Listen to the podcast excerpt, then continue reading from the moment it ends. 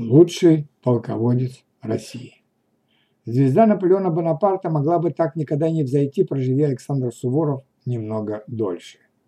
От храброго русского гранадера никакое войско в свете устоять не может, любил говорить генералиссимус Александр Васильевич Суворов, один из наиболее выдающихся полководцев XVIII века и самый прославленный военачальник в русской истории. За свою долгую жизнь 1730 по 1800 годы он поучаствовал в семи крупных войнах, выиграл 60 сражений и ни одного не проиграл. Суворов разительно отличался от полководцев своей эпохи, предпочитавших действовать медленно от обороны, а нападать только в том случае, если они обладали численным преимуществом. Надо бить умением, а не числом, отвечал им на это Александр Васильевич. Залп из весьма неточных мушкетов и еще менее способных попадать в цель пистолетов мог нанести сильный урон только малоподвижной мишени, полагал военачальник. Следовало не подставлять линии своих войск под огонь противника, а сметать его дерзкой и стремительной штыковой атакой, даже уступая ему в численности. «Пуля дура, штык молодец», — говорил он. Генералиссимус исповедовал принцип трех воинских искусств – глазомер, быстрота и натиск.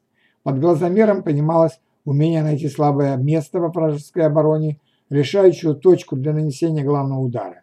Быстрота проявлялась в принятии и исполнении решений, боевых маневрах на поле боя и в развершении маршей. Медленность наша умножит силы неприятеля, быстрота и внезапность расстроят его и поразят. Натиск Последовательные и слаженные действия хорошо обученных подразделений, способных сообща обеспечить победу. В двух шеренгах, шеренгах сила, в трех полторы силы, передняя рвет, вторая валит, а третья довершает. Все эти воинские искусства были успешно применены Суворовым в битвах против турок, польских повстанцев и французов. Неоднократно уступая неприятелю численностью, как при Козлудже в 1774 году или под Фокшанами в 1789 году, он решительностью и смелостью добивался победы. Прятаться за спинами своих солдат не было в привычках Александра Васильевича. Смерть бежит от штыка и сабли храброго, что в битве при Кинбурне в 1787 году чуть не стоило ему жизни. Раненого картечью Суворова спас от янычар гренадер Иван Новиков. Настоящим триумфом полководства стало сражение при Рыбнике 1789 года. Против 100-тысячной армии турок Суворов мог выставить лишь 7 тысяч русских и 18 тысяч союзных австрийских войск. Сделав ставку на неожиданность и, скор... неожиданность и скорость, Александр Васильевич ранним утром 22 сентября скрытно пересек реку Рымну, смял передовые отряды противника и ударил во фланг основного турецкого войска. На застигнутый врасплох турецкий лагерь обрушилась вызвавшая панику среди турок кавалерия, а после которой дело довершила пехота. В итоге неприятель потерял около 20 тысяч убитыми. Потери же союзников оцениваются в 500 убитых. За смелость и решительность австрийцы прозвали Суворова «генерал вперед». 22 декабря 1790 года Александр Суворов совершил практически невозможное. Его войска взяли считавшуюся неприступной турецкую крепость Измаил на Дунае. Полководец решил, что ключом к успеху должна стать тщательная подготовка штурма.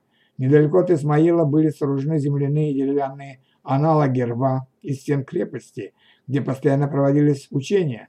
Слабым звеном гарнизона Альдослу Мехмед Паши был тот факт, что количество пальченцев – в нем превышало количество регулярных войск. Суворов сделал расчет на профессионализм, опыт и стойкость своих солдат и не прогадал, крепость пала. Противник потерял до 26 тысяч убитыми при почти двух тысячах павших в русской армии. На штурм подобной крепости можно было решиться только один раз в жизни, говорил позже Александр Васильевич.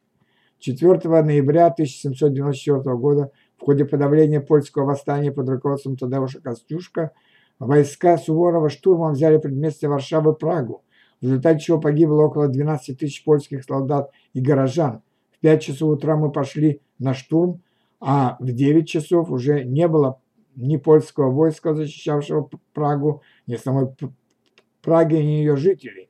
4 часа времени свершилась ужасная месть за избиение наших в Варшаве, вспоминает генерал Иван фон Клуген.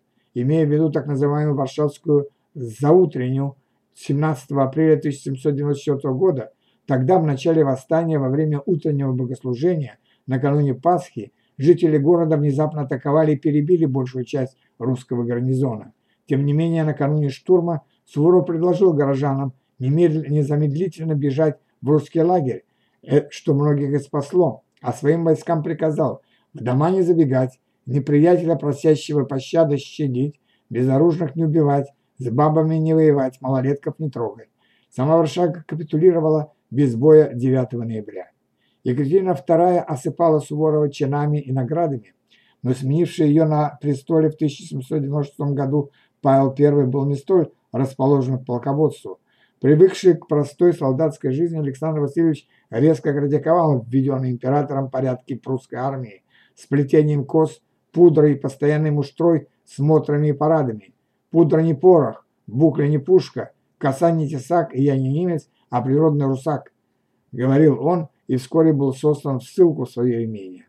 Однако с созданием в начале 1799 года второй антифранцузской коалиции союзники попросили русского самодержца отправить во главе союзных войск захваченным противником Италии именно Суворова. В скором времени французы потерпели от генералов вперед сокрушительные поражения в сражениях на, рек, на реках Адде и Треббии, а весь регион был в конечном итоге освобожден и занят австрийской армией. Вслед за итальянским последовал швейцарский поход, как оказалось ставший для престарелого полководства последним. В течение нескольких недель под постоянным натиском превосходящих сил противника войска Суворова с боями преодолели Альпы, по пути разгромив в Мутенской долине генерала Андре Масану. Александр Васильевич сумел сохранить измотанную армию, вырвавшись из ловушки и выведя ее к границам Австрии.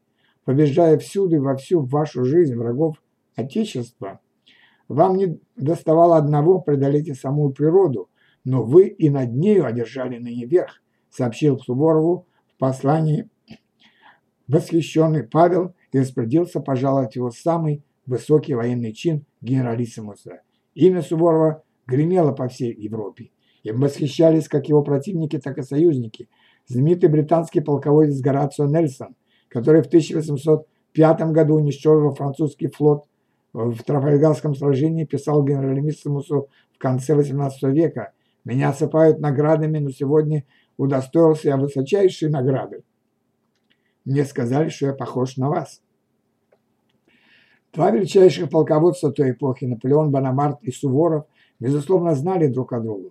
Он герой, он чудо-богатырь, он колдун, писал генералиссимус о французском военачальнике своему племяннику. Он побеждает и природу людей, он разрубил Гордиев узел тактики. Не заботясь о числе, он везде нападает на неприятеля и сбивает его начисто.